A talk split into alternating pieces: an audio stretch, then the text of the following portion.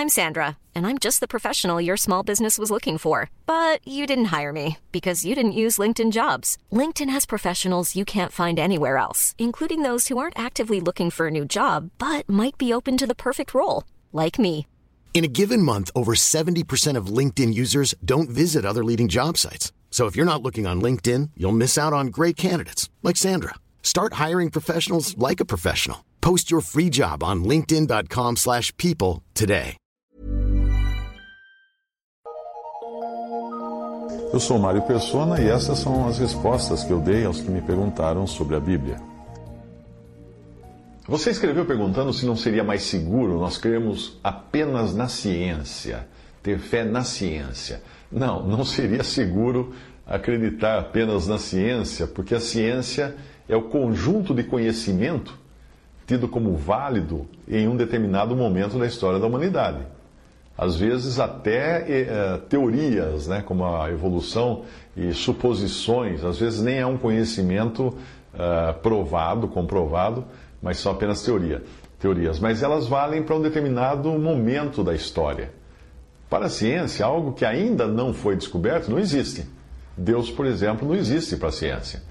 Alguém disse que a ciência caminha de funeral em funeral, e é verdade, a ciência vai enterrando as suas afirmações à medida que ela faz novas descobertas e novas afirmações. Portanto, a ciência só crê naquilo que já pode ser comprovado. Aquilo que não existe, mas ainda, ou melhor, aquilo que existe, mas ainda não foi comprovado, está fora da alçada da ciência, até que ela chegue lá um dia. E aí está o problema. Se você vivesse há 500 anos ou mais, estaria jurando de pés juntos que a Terra é plana, que sanguessugas curam doenças, que é impossível o homem chegar à Lua e coisas do tipo.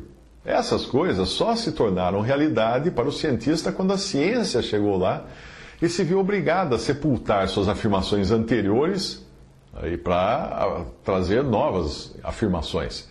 Experimente pegar um livro escolar de ciências de mais de 50 anos e você vai ver quanta besteira era ensinada nas escolas, como ciência, até que descobriram outras coisas. A mente de quem acredita só na ciência é tão estreita quanto o estágio alcançado por suas descobertas. Em todas as épocas, a ciência sempre considerou o seu, estágio, o seu estágio atual como derradeiro e definitivo até ela descobrir alguma coisa a mais. Quando você duvida da existência dos milagres, de Deus, do céu, da salvação, do pecado e tudo mais, você está, você está se colocando numa caixa que tem o tamanho e o formato da ciência no seu estágio atual, da ciência para hoje, para o ano em que nós estamos vivendo, que vai ser diferente do ano que vem.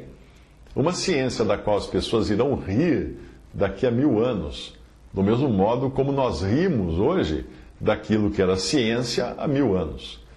Você sabia que a ciência afirmava há 60 anos, 70 anos, que o coração era um órgão que não podia ser operado? Sabia disso?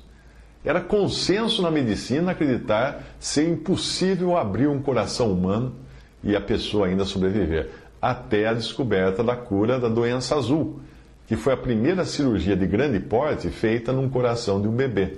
Se você vivesse naquela época, provavelmente iria afirmar ser impossível operar um coração, porque esse era o mantra científico da época. Ah, existem vantagens em se pensar fora da caixa, e parece que você empunhou, empunhou o estandarte de insistir com as pessoas para que não tentem pensar fora da caixa até segunda ordem. Ou seja, até a ordem, a ordem ser dada pela ciência.